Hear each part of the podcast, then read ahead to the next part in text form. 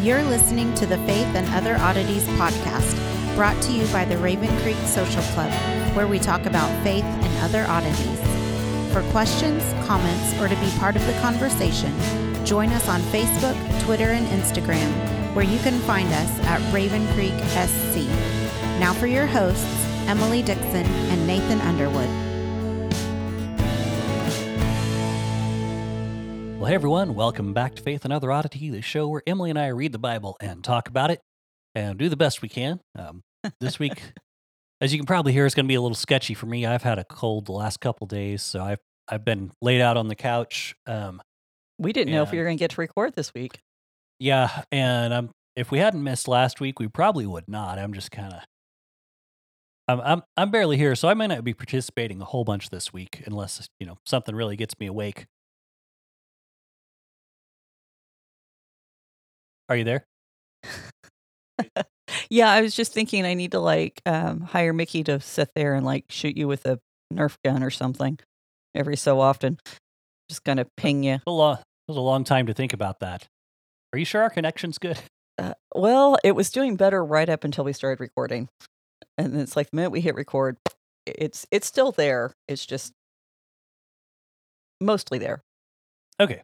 Well, Yeah. if it gets too if it gets too bad, we'll uh we'll, we'll stop and reconnect. But um yeah, so we were not here last week um because Thanksgiving. Mickey and I traveled in to see the family and and trying to get again to spend as much time with with mom uh as her health c- continues to decline. But uh so we do appreciate everyone's patience. Um if it gets to where we're missing too much, I'm probably gonna I'm thinking of suspending the uh the the Patreon. We'll kind of see how that goes, but um, I, I definitely don't want to be shortchanging any of our listeners. Um, let us know how you feel about that, and also feel free to adjust if you feel like we're not uh, posting often enough. I, I really do not want to. Uh, Right. I don't want to. I don't want to uh, feel like we're taking advantage of anyone because we're. Uh, we we just have that out there. Is if you feel like you want to support us, that's great. If not, um, there, there's no obligation. We we just want this information out there. So Well, and we're just in a weird season right now, so things are kind of up in the air, and we just kind of have to play everything by ear. So day mhm. by day, sometimes moment by moment. so, Yep. Absolutely. But Love that it. being said, um, I know you, uh, in the midst of all this, have uh, told me you had plenty of time to get to uh, get to some notes made. So let's uh, let's see what you got. I, I made some notes, um, and so we are still in First Kings seven. I know we've been here for a while. We're going to be here for a little while longer. I don't know if we're going to get through all of uh, the chapter this week or not. Uh, a lot of it's going to depend on how awake Nathan is. But we're picking up in verse 40 through 45. Um, and I'm not going to read this because this these verses are just a list of the various things that Hiram made for the temple. And, you know, just real quickly, he made the pillars and the um, accessories with the pillars. Of course, the 400 pomegranates, the lattice work, and the bronze sea, all of that together. But then he made pots and shovels, basins, uh, 10 stands, 12 bowls, all in bronze. And so, you know, the, the point of a list like this is to let you know that this is really an impressive undertaking. There's massive amounts of work being done, and you should not forget how much work is going into this. It- It's supposed to just overwhelm you with information, which, you know, is great whenever you're trying to read it because you get to see the space that all the words take up. And, and that really is part of writing sometimes is seeing how much space the words take up. But uh, reading it, yeah, whatever. Uh, another point uh, that's being made here is Hiram's involved in both the big things and the little things. He's not just doing the big projects, he's over the entire um, temple complex and everything that goes into it. So we're going to pick up in verse 46. It says, In the plain of the Jordan, the king cast them in the clay ground between Succoth and Zarethan. Okay. First off, the king did not cast these. So if you just pull this verse out of context, you're going to think that Solomon's out there working with melting bronze and doing all the, the labor and stuff like that. When we say the king cast them, we're saying that he he commissioned someone to do the work on his behalf. And mm. so he he had Hiram do this and Well, we it's like it's like sure saying the it's like saying the president did something with the military. He didn't Ye- actually do that thing, but he made the decision. Exactly. So this is an idiom, and this is one of those reasons why we need to be reading in context. We need to be reading with some common sense. Uh, we need to be working through the text for what it's trying to tell us, not what we want it to say. Because I did run across some commentaries that actually claim that, see, Solomon actually did this. It, the only way that works is if you ignore the rest of the chapter and if you ignore convention and standard protocols. So, uh, you know, these are the kinds of things that get, excuse me, uh, that's that time of year, Oklahoma again. Um, these are the kind of things that get people making stupid observations. I mean, But that, but that means you're not taking the Bible literally. I mean, the plain reading of the text, right? yes, uh, I, I, you know, let, let's let's just own it. I'm not taking the Bible literally. I'm not reading it literally. I'm reading it according to the standards and protocols that it has put in place according to genre and cultural mandates. So so why do I have to read it literally when that actually butchers the text? And matter of fact, it was one of the things that I found very interesting. I've been doing some research um, on the Kabbalah because I, you know, we keep brushing up against, it in various places, and I don't want to be ignorant or give people the wrong impression. So I was listening to uh, um, scholarly lectures, and one of the observations that was made was uh, the Kabbalists did not read the Bible with some kind of grand esoteric uh, demands. They actually read it very literally. And the one of the ways they prove this point was whenever we start to look at words like Shekinah, that's feminine. When we look at ruach, that's feminine. So these, uh, you know, the Shekinah glory of God, that's a uh, believed to be a feminine aspect of God. The ruach, the spirit of God, is believed to be a feminine aspect of God, and of course, then they build off of that. So the when we read too literally, we actually wind up creating more difficulties, if not heresies, because we are holding on to this sense of pride we have that we we can't allow the Bible to to tell us how to read it. We have to say this is this is how we read stuff because this is how I understand words. Um, you need to be better at reading. If that's your position, you need to read better. Because most of the theologies and most of the viewpoints I've encountered that I disagree with uh, concerning the Bible are from people who who very much are on, die on that hill. I have to read this literally, and then they will contextualize the parts they don't like because everybody contextualizes something. It's just that simple. So I, I see your brain working. I can't. I can't say. Uh, I can't say it on the podcast. I'll tell you afterwards. okay. So, um, anyhow, um, okay. The second thing this verse tells us is that uh, the casting happened, and the word here is literally in the thickness of the ground between between um, Succoth and, and Zarethan. That this is clay. This is a layer of thick clay between the the two towns. And so basically what it sounds like they might be doing, and I'm, you know, it's kind of hard to be sure, is that they're actually might be building the molds for some of this directly into the ground. Um, or they could be gathering it and for certain things and actually, you know, sculpting smaller molds. But it would have taken massive amounts of clay to make these molds, okay? Because you've got to have molds that are strong enough to stand up against the weight of the amount of metal going into them. So it makes sense that you would actually work in a place where this kind of clay is very readily available because you would have to have, you know, I, I'm trying to think of what it would take. Uh, I know that with my small castings, we were doing two to three inch walls around of uh, just a small pour. So if you've got something that is the thickness of a hand's breadth and it's as big as a swimming pool, you're probably looking a foot and a half, two foot deep at least around every every edge. So that's that's a lot of clay. So it makes sense that you would work where the clay was was readily available.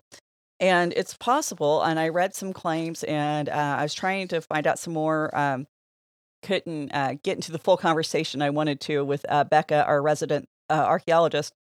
Uh, but I read some claims that there was a discovery of Solomon's copper mines, which copper was one of the primary elements used in making bronze, um, there by Zarethan.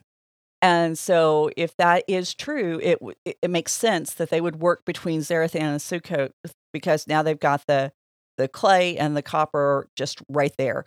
And so you work where you have the materials readily available because we're talking about heavy materials. It just makes sense. Um, and I know I, I it's probably like spending way too much time on details that nobody else cares about. But if you've done this kind of work, it's kind of stuff that sticks out to you. So, verse 47 And Solomon left all the vessels unweighed because there were so many of them, and the weight of the bronze was not ascertained. So, um, you know, again, if you're working by the mines, you're working near the place where it's being smelted, and, and you're just, you know, you're producing it as quickly as you can. It makes sense again that you aren't going to take time to weigh the bronze that you're mining from your own mines. This isn't like gold that you're going to trade for, you're, you're going to purchase that has an actual weight assigned to it because of how you acquire it. This is something completely different. I mean, another way to think of it if I buy zucchini at Walmart, it goes in the scale and I'm going to pay per pound and I'm going to know how much zucchini I have. If I get out of my garden, it's never going to touch a scale. I it, it just why? I'm going to cook up what I want.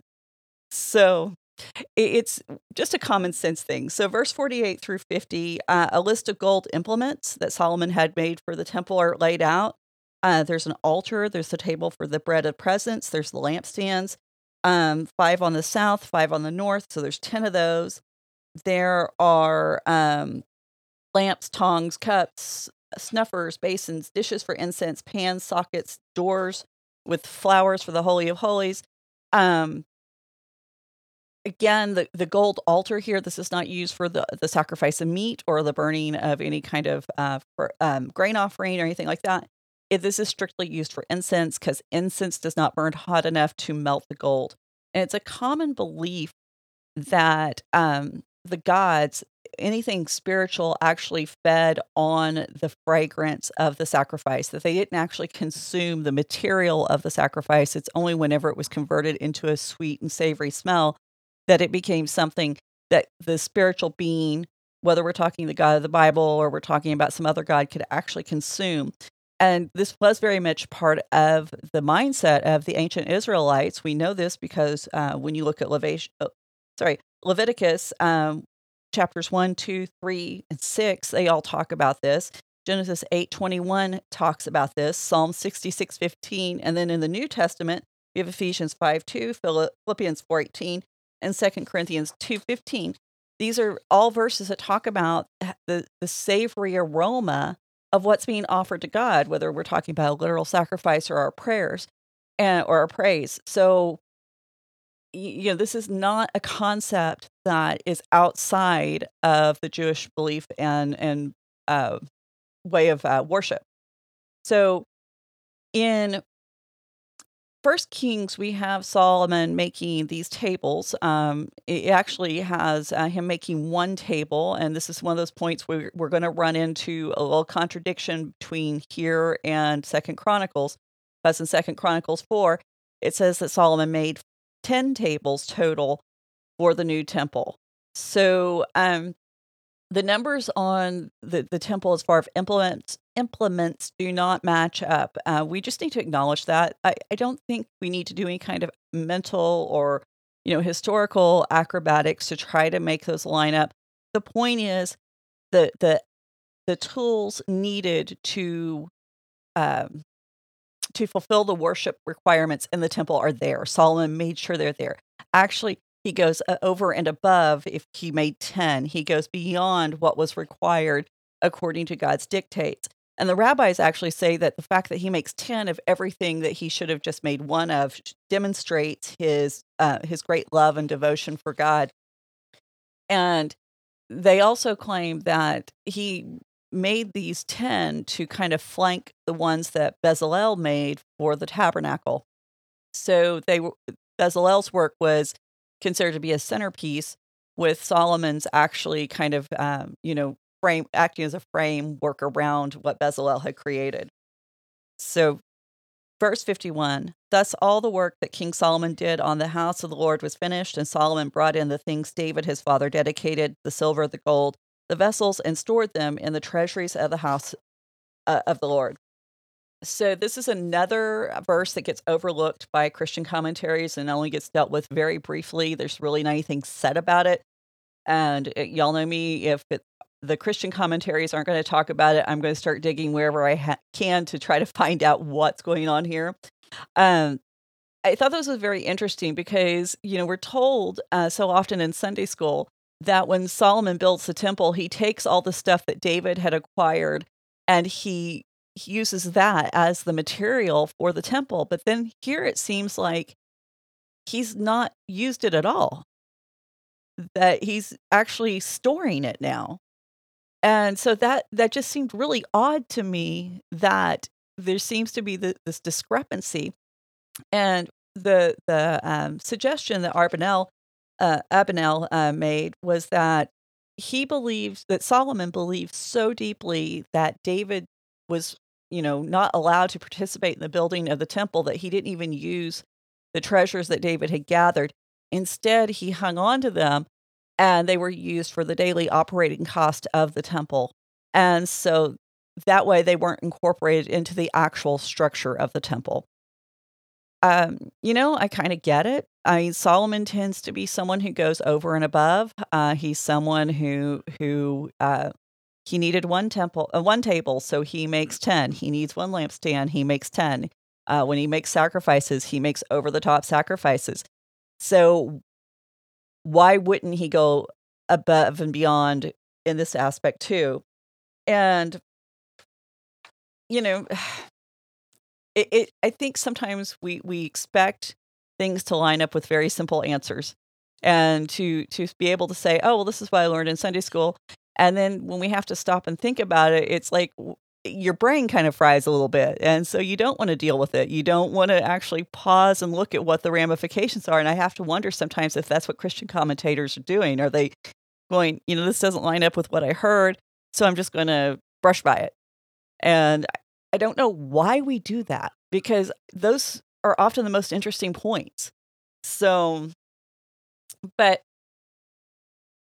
I figured this was probably a good time to address the elephant in the room because in the middle of all of this research, one of the things I did come, keep running across were different articles of people complaining that this description of the temple showed that Solomon was incapable or that Judaism in general was incapable of maintaining the own their own commandments that God had given them. Um, specifically, that the second commandment, not to make any kind of image, was being violated here in um, this description of the temple because obviously we have lots of imagery. We have palm trees, we have pomegranates, we have cherubim, uh, we have gourds, we have all of these different things. And so you have to ask what is going on? What's what's where did the second commandment go? And the first thing you need to do whenever you encounter a question like that is to go back and actually read what the Bible says because so many of us learn the 10 commandments and we learn this very abbreviated form. We did not learn the actual verses as they're written in Exodus. We learned one line, we learned the key element of that particular verse. We didn't learn the whole thing. So um, the verse is found in Exodus 20, verses 4 and 5. Yes, two verses, for thou shalt not make a graven image. Right there, this tells you something's off with the way we've learned it. It says, You shall not make for yourself a carved image or any likeness of anything that is in heaven or is in the earth, uh, uh sorry, the earth beneath, or that is in the water under the earth. You shall not bow down to them or serve them, for I am the Lord your God. I am a jealous God. So, is there a contradiction? I'm watching you look at your microphone. Uh, I, am dealing with my. I'm trying to deal with my children being loud. I'm. Texting I can't hear them. So. Well, uh, I can. So I'm. I'm gonna have to edit it out on my end later. Uh, don't you love them? I just gave sorry to get your hopes up. I don't. I mean, Oh, okay. See, I I, kinda just know gave where you're- where a you're- treat. I gave him something to chew on. So Well- maybe your kids need something to chew on. They, they go through treats pretty quickly these days. we're, we're having to increase the size of our recipes where they're they're getting to that age. Well, I know they can put the treats away when they're here at my house, but I just, you know, I figure it's because they can. Um, but okay, so is there's a contradiction? That's the question I'd ask. Is is the temple with all of its imagery a contradiction to the second commandment? The the simple answer, the shallow answer is yes. If we just go by the, you know, what we learned for the chart in Sunday school, absolutely it's it's a contradiction. And unfortunately, because most people don't take the time to go back and read the actual statement, and they don't take time to know their Bible, and they don't take time to try to come up with an understanding of what's being said here, they immediately say, Oh, well, there's an issue here. And this actually hurts people's faith. These kinds of statements hurt people's faith. This is the reason why we're doing this podcast. We want to go deeper into the scripture because if you just keep reading, it doesn't require some kind of great theological biblical literature degree. It doesn't require commentaries. Just keep reading. The the the verse tells you why it says not to make these things. You're not to make these things so you can bow down to them to worship them. And the the purpose of all of this is to keep us from accidentally worshiping the wrong thing, which we're going to find out with the bronze serpent who's going to show back up. This is the snake that was uh, in Numbers that was um, that the people had to look at to be cured of the snake bite. It's put in the um, temple at one point, and people start to worship it because it's an image, and it's an image that was used um, for supernatural uh, uh, supernatural healing. But so this this prohibition has a purpose. It's not just a blanket prohibition, and it's also to keep people from from misrepresenting God. Now, I think one of the problems is we have is that we've we've done this for years, but I think it's gotten worse with social media. We try to teach the Bible in sound bites. 140 characters. Uh, exactly. We we want to we want to condense it. Hey, now my kid's being loud. We want to condense it down as small as possible. Hold on, Hector. Yeah, that uh He would he just wants to be part of the show, right? There he is. So, um now I, I- know what you're saying that we we have a bad tendency to uh to stop listening about halfway through. And the um What'd you say? No, so we have I'm a kidding. bad tendency. Yeah, exactly. We have a bad tendency to stop listening halfway through, and I, I, I get I have this happen all the time. Uh, I'll give people directions for stuff that, you know, like like for example, at my job, I'm the only person who tep typically deals with certain things, and so I have certain ways of doing things to keep everyone in in line, keep everything organized, keep me from making mistakes. And a lot of times it's one or two extra tiny steps that take you about half a second to do, but it saves you going back to double check everything, you know, and having to go through and recount everything 15 minutes. You know, Right. so it's it's stuff like that where it's like if you now listen to me, do this, make sure you do the second part too, or it's not Right. gonna work. Well, and I, really think one of the ways we can really work on this, whenever, especially, there's a few issues, and I'm not going to go into them because I could get totally sidetracked, but there's a few issues in the Bible where there's one or two verses that people like to build entire theologies on and ignore the context.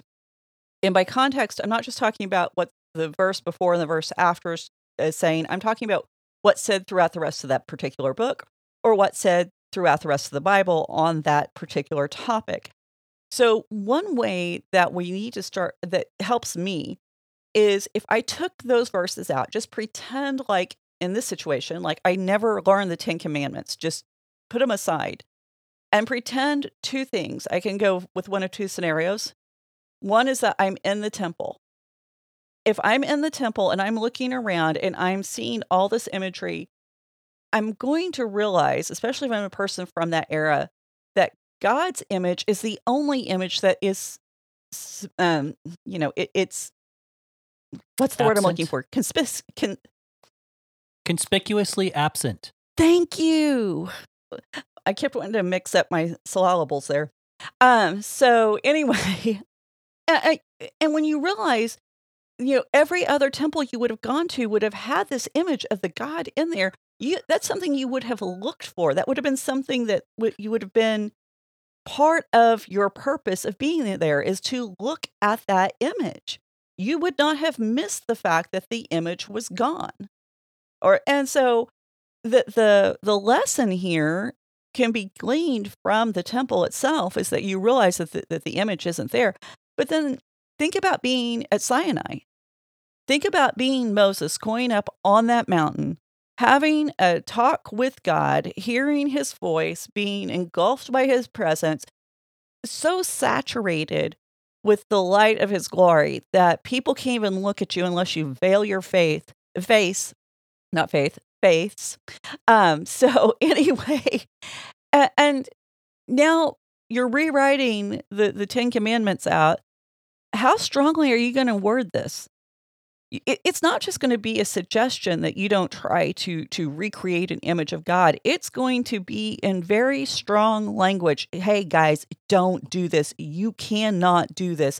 It's impossible to come close to doing anything close to God's image. And it, it's going to actually be offensive and insulting to try to even capture that image. Uh, it, it comes pretty close to something, there's a concept called uh, negative theology. Um, and basically, negative theology says that you really can't say anything about God. All you can do is say what you can't say about God. This is particularly popular particularly popular when you're discussing the Trinity. Right. Well, and, and it goes even further than that because you can't say like uh some in some areas it goes further than that. Like there's some who say you can't say God is good. And the reason why you can't say God is good is because your idea of goodness isn't anywhere close to what it means for God to be good.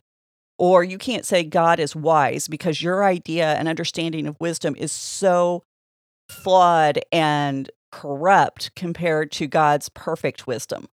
And so, in order to now, some of the rabbinic, rabbinical schools took this so far as to say, in order to avoid this, you say God's not good, God's not wise, because this is to to acknowledge your own shortcomings, not to say that God is not any of these things. Really, it's just that God is so far beyond your ability to portray him to the world as wise and good or whatever other positive attribute you want to ascribe to him. And this only leaves you with the ability to say something negative. And so this is kind of uh, in, an enacted, enacted uh, negative theology because now instead of having a positive image, a three dimensional image of God, you have a negative space. And this is a reminder and a visual lesson of how great and grand God is outside and beyond any kind of human understanding. So if you if you think about these things and you you read through the Bible and you, you just act like you hadn't read that second commandment, you would actually get the principle of the second commandment from the narrative. It's right there. You don't do this because everything you would do would be insulting. Everything you do would be so just shallow and uh, it it would actually lead people astray from a correct understanding or perception of God. Yeah, and because we are so far removed from this idea of going into places where uh, temples and idols are, we, we don't see it all the time, especially here in America. There's not a place where there's a temple and there's an idol, so we're not familiar what, enough with it to know when we look at things to know what's missing. Yeah. Well, absolutely. And this is the reason why when we look at God in the scriptures, he's never defined. He's described, but he's not defined. Definitions, by definition, say this is where something begins and ends. Here's where the edges are. You can't do that with an infinite being. It's impossible. And so um this is the ultimate, you know, hey, we're going to describe him. And how do we describe him? Well, the only concrete elements we can bring to the table are the things that he has created. And we do that by, you know, putting those things in like the lilies, like the palm trees, like the cherubim, like his original uncorrupted creation there in Eden. What does this look like? And, and try to get as close as we can. And so there there's a lesson being taught in, in the temple in the, in the creation of the temple. And I think one of the things that we really need to think about it, with these little sound bites we need to stop treating them as the whole of the lesson. We need to use them as the key that unlocks the rest of the lesson. Because so often we go, okay, here I know I know this little clip. I can spit this out real fast. I can give this little cliche pat answer and it's done. It's settled. We don't need to talk about it anymore mm. because this is quote the plain reading of the text. This is the little literal reading of the text. Where if we used it as a key to mm. unlock greater things, to go deeper, then it becomes something useful. Other than this, it's just a weight. It's just something that we're carrying around in our pocket, uh, wearing holes in our britches. It's not helpful.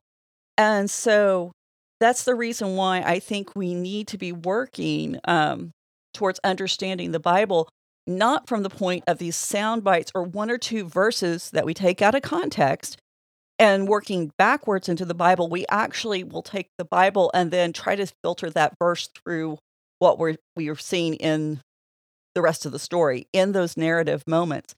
Because man, when you build a theology over single verses, single lines, you're you're going to get led astray. And so God does not condemn the making of images. He does not condemn doing things to be beautiful and pretty. He doesn't um, tell us that we can't have decorations to honor him. He says, don't try to make an image to bow down to and worship. That's not what you're supposed to do. And so if there's a big difference in attitude and and purpose whenever we create something that points us to God versus something that is supposed to be God. And that's that's the the um that's the big thing I wanted to get through. So, um, I'm actually. Oh, I actually had one more point on that because I knew I had something else. It's been a couple of days since I looked at my notes. Uh, when we do this, one of the rabbinic principles I think is very helpful is that no law is enacted unless we have two narratives that demonstrate how to apply that law. Mm-hmm. I, I just I think that's wonderful. I think that is just an absolute fabulous way to filter through the Bible and try to understand things better. Uh, I don't, you know, is it is it a God given decree to do this? I'm not going that far, but sometimes these little ideas can help us understand. And you know, when in the creation of the temple, if it had been a violation of God's command, uh, why would God accept it? Because mm. later on, what we're going to see with Solomon's uh, prayer and the the um, what am I trying to say? Inauguration of the temple. That's what I'm trying to say. When we see that become the place where the worship is going to happen, God is going to show His overwhelming pleasure. And you know what we find is when it comes to worshiping God, when there is an infraction, He doesn't respond this way. We can look at the golden calf you know that that was not received that was not approved of and god made very clear to the people that this is not to be tolerated. The sons of korah offering up strange fire again not allowed. God made a very strong statement you will worship me correctly. And then david moving the ark when he moved the ark improperly god made mm. sure that you know david got the point you're going to do things according to my command so obviously, Solomon did not violate any of God's commands in building the temple with the imagery because doing so would have resulted in a death sentence.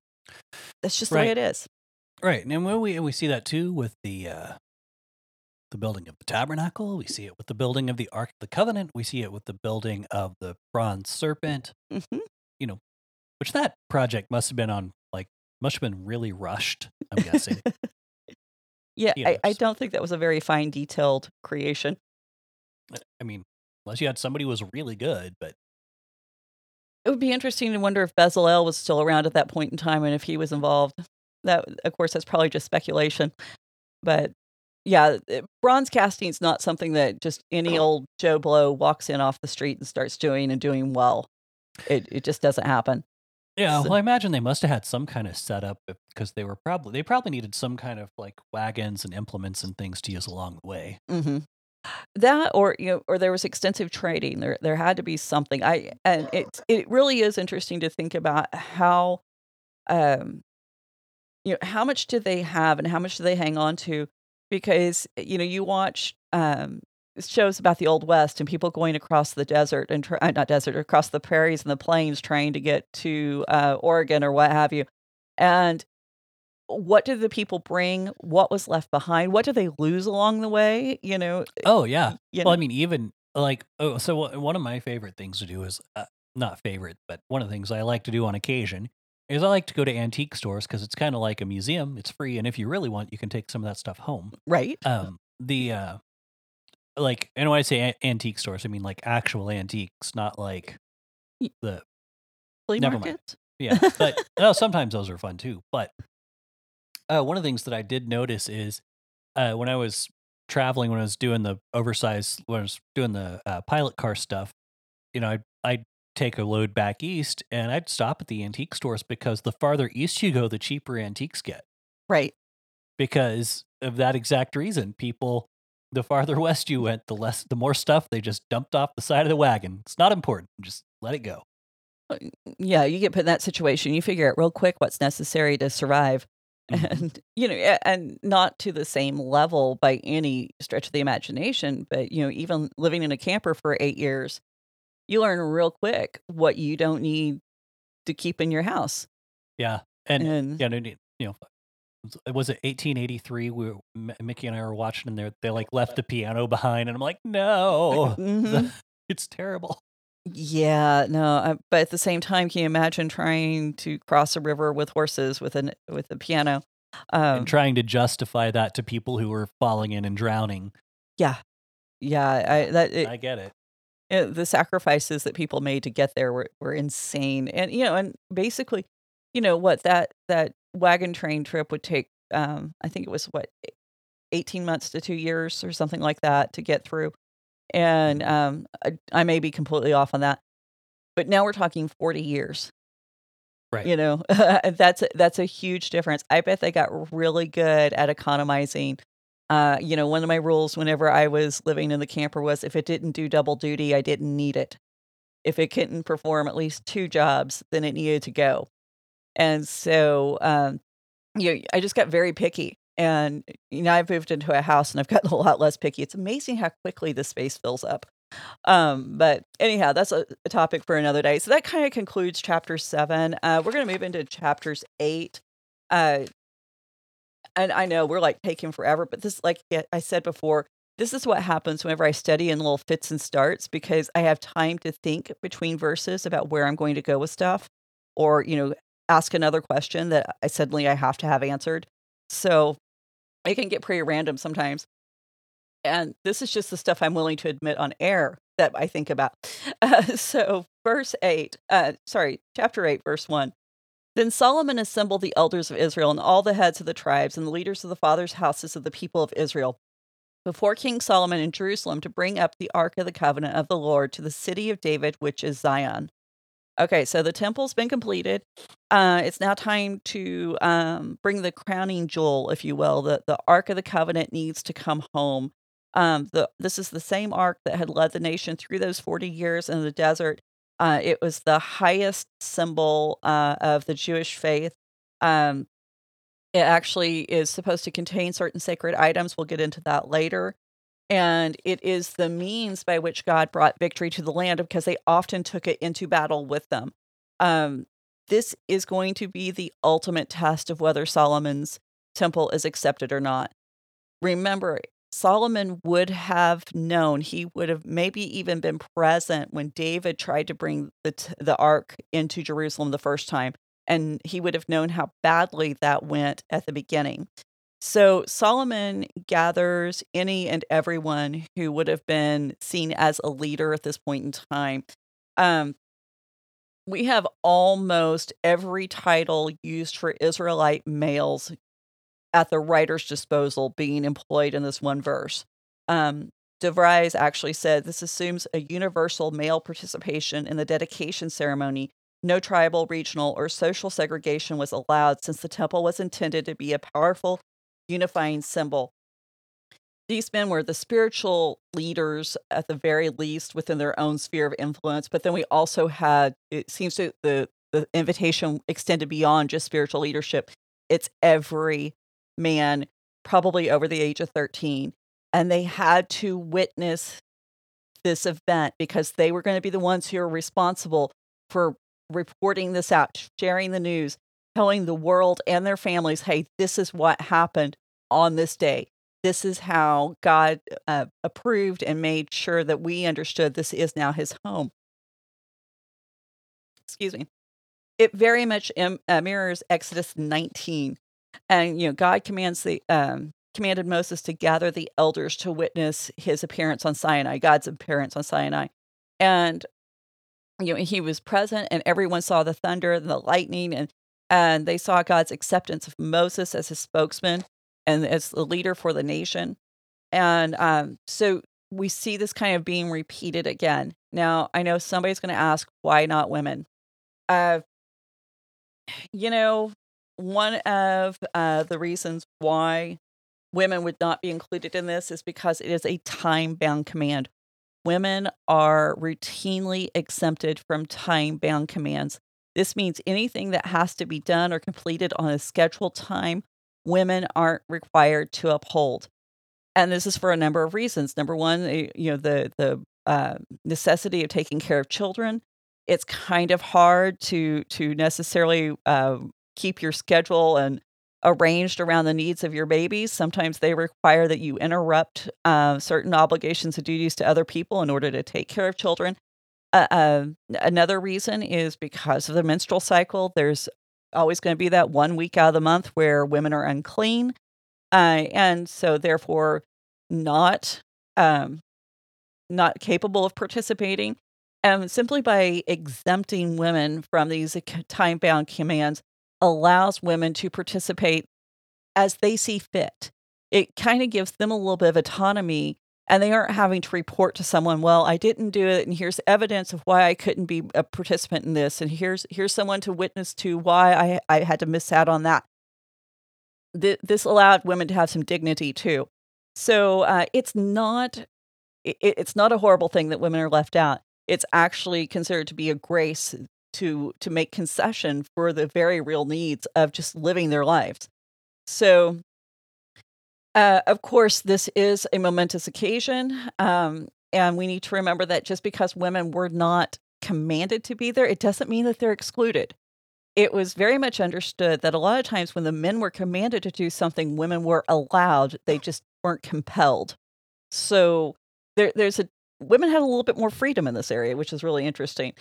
Um, and you know and people had to be watching not just to see what god was going to do but to see was solomon going to repeat his father's mistakes or was solomon going to get it right there there had mm-hmm. to be some major pressure going on right here and the other really cool thing that the, the kind of subtle thing that's going on here is it's in this phrase, the city of David, which is Zion. Now, the ark was already in Jerusalem. We know this. It was already there because David had brought it there. It was, you know, we've mentioned it several times already.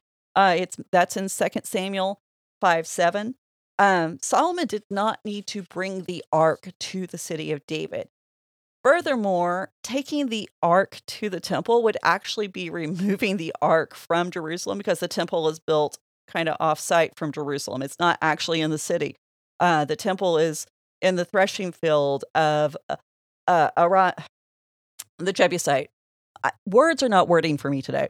But anyway, so when Solomon takes the ark to the temple in Jerusalem, in the city of David, which is Zion, all of these things, basically what he's doing is he's now expanding the city limits.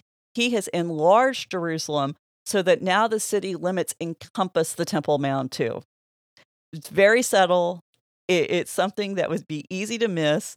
but it, it makes a difference in the political scheme of things because Mhm. now God's house is in Solomon's capital city. So, verse 2 uh, All the men of Jerusalem assembled to King Solomon in the feast of the month of Ethanim, which is the seventh month. So, two questions. What's the feast of Ethanim? And why are we told that Ethanim is the seventh month? So, to answer the second questions, we got to answer the first question. Uh, thankfully, almost every commentary is going to answer the second question. You aren't going to have to do a whole lot of reading. Ethanim is the Canaanite name for the month of Tishri. Tishri has three different feasts. Uh, the first one is Rosh Hashanah, which is the uh, Jewish New Year. The second is Yom Kippur, which is a time of repentance and considered to be the most holy of Jewish holidays. And then Sukkot. So each of these um, feasts kind of have a reason to recommend themselves for why it happened during this time. So we're going to talk about that. Uh, I just want to look at each of the feasts because I know I was not familiar with the feast for a very long time. Uh, and so I know a lot of other people uh, who didn't grow up with any kind of uh, understanding of Judaism don't know anything about the feast. So we're just going to give some highlights. There's way more to these feasts. They're really cool to study because there's a lot of things that um, where the Bible lessons are enacted and there's something you can participate in. And I'm not saying you need to keep the feast as a Christian. I'm I'm not trying to be a Judaizer, uh, but there's some really beautiful lessons that can be brought out. So Rosh Hashanah, uh, literally, it's the head of the year, and by head, we aren't talking like you know has authority over the year. We're saying this the source of the year. This is where it begins. This is where it starts.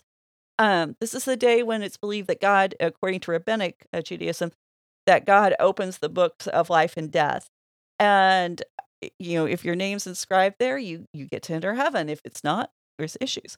Um, but the month prior to Rosh Hashanah is uh, Elul, and it's considered to be a, a time of introspection and preparation for the new year.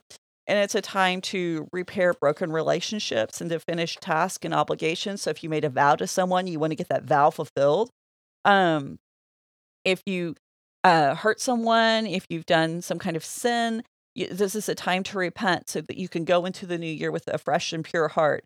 And so Rosh Hashanah begins uh, what's known as the days of awe. The ten, it's ten days leading up to Yom Kippur, and after a little and where the the introspection is all about personal repentance, then you move into a time of national or community repentance, where you realize that your success as an individual is really tied and interdependent on the community that you inhabit. So you want your community to be prosperous and successful. So you you repent on behalf of your community because even though you may not have actively been part of the sin or wrong that your community performed, the fact that you are a part of it, it's still partially your responsibility because communities aren't created by individuals or created by a multitude of people. Um, during this time, uh, God's kingship over creation is reaffirmed. Uh, if you look for Rosh Hashanah in the Bible, you're not going to find it by that name. Uh, tradition points us back to Leviticus 28, 24 to 25 as the basis for this holiday. This is the Feast of Trumpets, uh, as in blowing the shofar, because the shofar is blown extensively and multiple times in Rosh Hashanah. Uh, sometimes Rosh Hashanah is uh, referred to as the Feast of Remembrance, and it's celebrated on the first month, the first day of the seventh month. Um, and because one of the things in the Feast of Trumpets that you're commanded to do is to remember, and you're supposed to think back over the last year. So, uh, and that's in Leviticus. So, Yom Kippur, the Day of Atonement, is found in the next passage in Leviticus, Leviticus 23, 26 to 32. It's considered to be the holiest day of the year. It's the day when people are believed to be closest to God. It's celebrated on the 10th day of, uh, of Tishri or Ethanim. Uh, it's a day of fasting. You give charity. Uh, you bless your children. Uh, believed to be the day that God closes the um, book of life and death, and so your fate for the year is fixed at that point because it, it's done. The book's closed. So you want to make sure you get everything right with God before that happens. Again, that's a rabbinic belief, but um, still very much part of how it's uh, viewed in the today's celebration. After a celebratory uh, meal to break the fasting of Yom Kippur, you immediately begin uh, processing and planning to celebrate Sukkot, which is the Feast of the Booths. That's described in Leviticus uh, 23, 33 through 34. And it's celebrated five days after Yom Kippur. And it is observed by building sukkahs or booths or little tabernacles to remember that time of wandering in the desert. This is also known as the festivals of ingathering, where uh, crops are gathered in. in ancient times, uh, it's not uncommon to sleep in the fields and to watch over your crops. If you were listening during Judges, you know that one of the things the Philistines like to do is to come in, take everything they could get, and burn the rest of the field. So, how do you prevent this kind of thing from happening? You sleep with your crops. So, we have three distinct festivals and feasts in the seventh month to choose from to figure out when was this happening because the thing is they kind of all run together. And the writer of first king does not distinct does not distinguish for us which feast it would have been. Now tradition places the day as rosh hashanah and we're going to talk about um, why that's probably the best candidate. Now um, if you're a bible student one of the first things you're going to know is that there's a problem with declaring Rosh Hashanah as the head of the year or the new year. Uh, and that actually goes back to Exodus 12, verses 1 and 2. And it says, The Lord says to Moses and Aaron in the land of Egypt, This month shall be for you the beginning of months, and it shall be the first month of the, of the year for you. These are, this is the opening verses on uh, the passage dealing with the Passover. So we have this issue because Rosh Hashanah is said to be the new year. And here it is being celebrated in the seventh month. And yet, we're told in Exodus the new year is supposed to be in Passover, and Passover is held in the spring. So, why do we have two New Years? Um, Rosh Hashanah was not celebrated as the original New Year's because Exodus, the commands in Exodus were followed scrupulously or you know somewhat um, for a while. Uh, we can debate that for a while, but um, anyway, but by one BCE, one year um, before the Common Era, Hillel and Shammai are are talking about Rosh Hashanah. So we know before Jesus was born, it was part of the popular um, the popular observance of New Year. Um, yes, sorry, I cannot say. A scholar named uh, Kaufman uh, suggests a celebration of the seventh month corresponds to the Babylonian New Year, which is celebrated, uh, used to celebrate Marduk's victory over Tiamat, possibly uh, the result of the Babylonian uh, exile. Now, um, that kind of makes a little bit of sense, and there might be some ties back with the Bronze Sea and stuff like that. Um, I, I would really have to work hard to make the case and to to make it coherent, but I think we can see the little evidence of some possible connections there.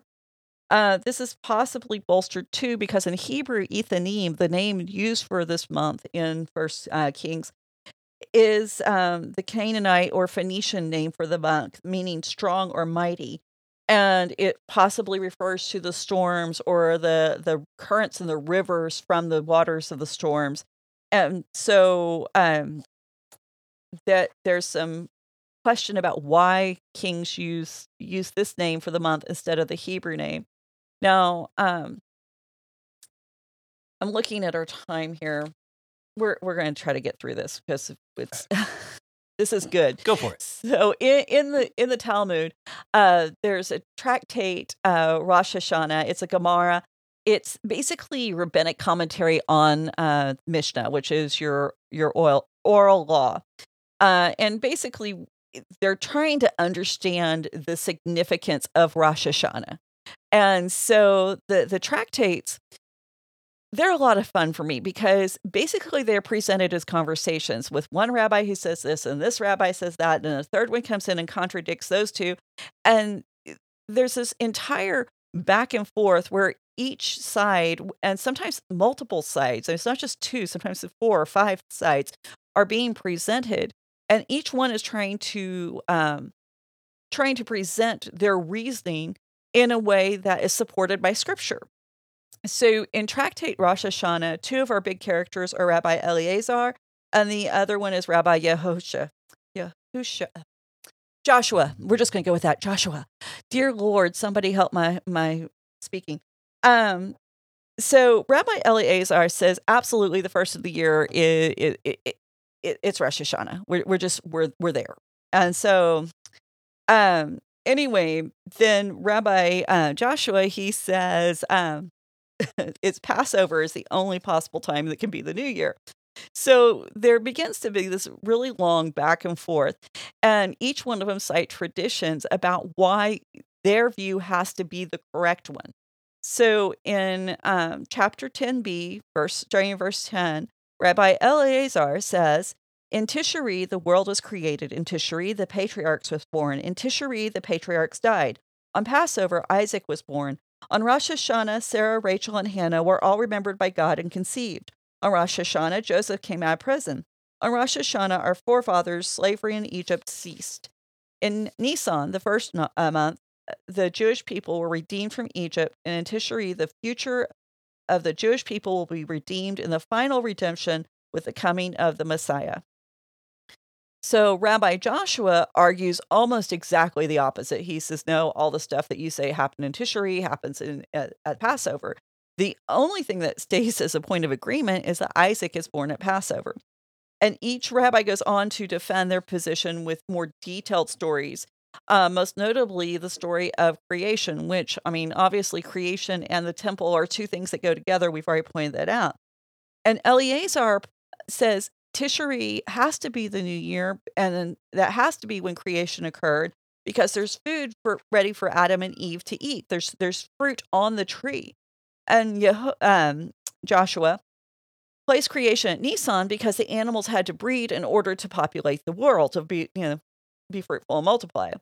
And then Eleazar supports his claim that the, the patriarchs were born on Tishri by citing our verse here in 1 Kings 8 2, eh, because Tishri, or Ethanim, which means strong or mighty, must be a reference to the patriarchs themselves. And so from there, we go through this crazy, wild biblical journey and Hebrew history lesson.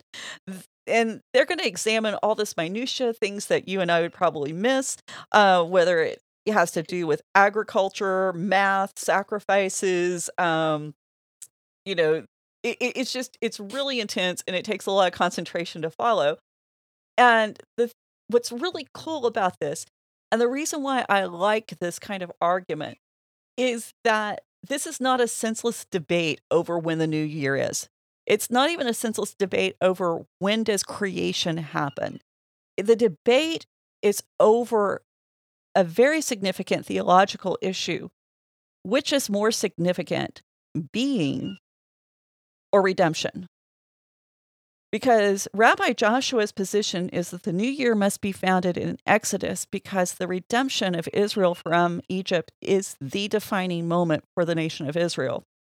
Rabbi Eleazar, he's maintaining if we didn't exist, if we hadn't been created, then there could be no re- redemption. And since there's no redemption, uh, you know, there's no redemption without creation, without being. Now, they never put that fine of a point on it. So if you're looking for them to see these things specifically, you're not going to get it because that's not how rabbis argued because they don't care about the esoteric. They don't care about the abstracts. They care about the truths that can be demonstrated in concrete events and events that happened in history. And this is how you learn what's important theologically, not because you have some highfalutin idea, that's, I mean, uh, the perfect ideal, the perfect um, philosophical uh, argument or reality, that's a Greek thing. In Judaism, it's all about what's enacted, what actually is tangible, what what can you participate in. Even all the holidays, they aren't just simply remembering. They're, you're supposed to put yourself in a mindset of being there, of trying to participate in the pathos and the the angst of the moment or even the happiness and the glory of the moment. Don't just remember it. Try to be there as much as possible by placing yourself within the story. And so, you know, we still ask this question what is more important? Is our being is the fact that we were created, is that something we can prioritize over redemption? Or is redemption the thing that, that sets us apart and makes us a true living thing? Um, I mean, we can't, uh, without being, we can't be redeemed, but can we be, can we be without being redeemed? Uh, are the two concepts independent? Are they interdependent? And so, you know, these are these are really hard questions, and we can talk about being redeemed from the beginning of the world. So, were we redeemed at creation? Are we redeemed later? Um, the the point is, all of these these traditions and all of these lessons that are held within this this um, celebration of Rosh Hashanah is to pose a question, or not all of them, but at least within this this tractate, it's to pose the question of how do we relate to God? Are are we simply uh, beings that exist because He created us?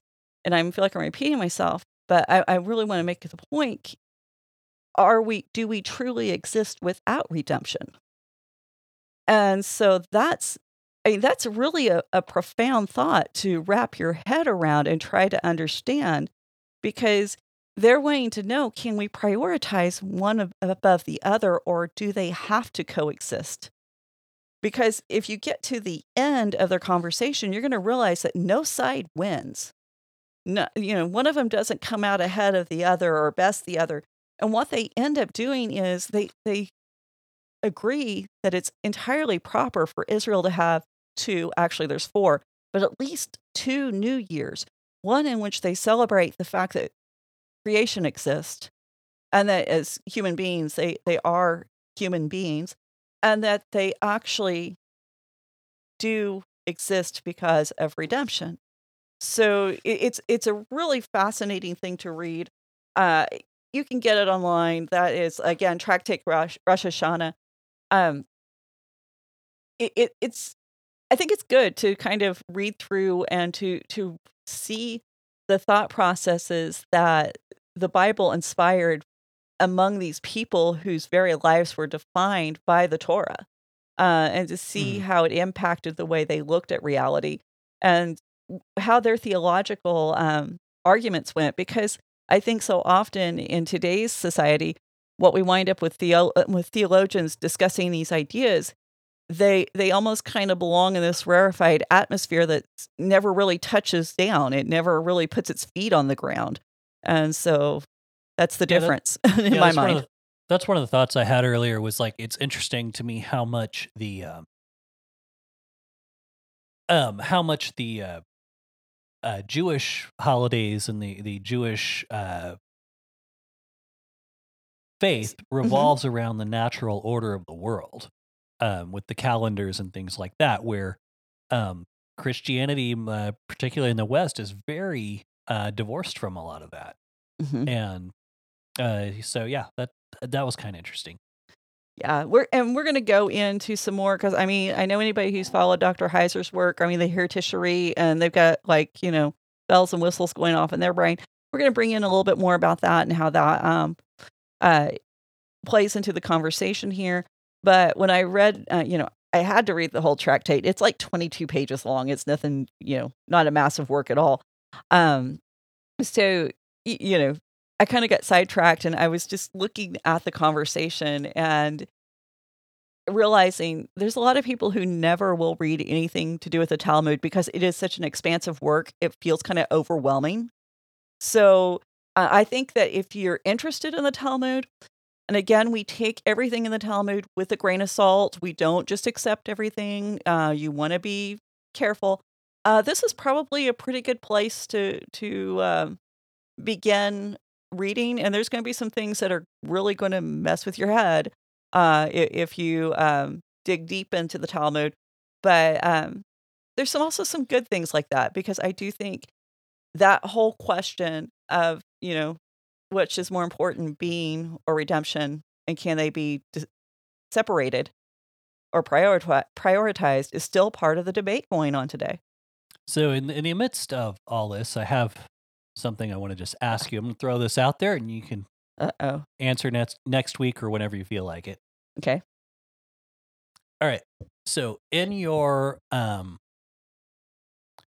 in your thesis, you argue I, I believe in your thesis, or you mention that art is not complete till experienced by an audience. Correct. All right. So if we have that, and then we also have that the I feel like I'm being set up. you- Okay. you, you're being you're being asked an interesting question. I think is what's being asked. Um, so you have in the account of creation, you have basically a temple building ceremony, hmm and the last thing that goes in the temple is the image, Right. and that's where man comes in because we are the image of God. So then you have the same thing in the temple. Would that be that the temple and the tabernacle are never actually completed until man is interacting with it? Absolutely. Absolutely. Is that kind of where that Yeah. kind of goes? And those two things kind of go hand in hand. Absolutely. Yeah. Until until it is serving the purpose it was created for, it's just a building. And it's and I believe uh I I would need to I think it's not until the first sacrifices are offered that God actually shows up. And that's whenever that he blesses. sense. Yeah, because now it's functioning as it, it it's supposed to function. And the people have witnessed what Solomon has create, managed to create there. So, yeah, and you know, a- and the same thing can be said, you know, about the Bible. It's not complete until we re- interact with it. Mhm. Um, you know, we can look at various elements of faith without our interaction, without our participation. It, it's like a hammer left in the yard. I mean, what is it? It, it- it's a, it's a piece. Of, I mean, this sounds almost a little um, too emphatic. It's a piece of junk until somebody picks it up and actually starts to use it. You know, it's something to break a lawnmower blade until somebody starts to use it.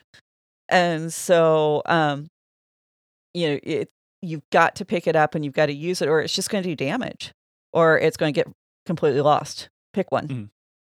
So, um, yeah, and I- think that's one of the reasons why people have a hard time with matters of faith is because they they've never actually used them. They've looked at them, they they've maybe thought about them, but they've never put them to use for the purpose that they were created for, and it, they just seem like something heavy to carry around.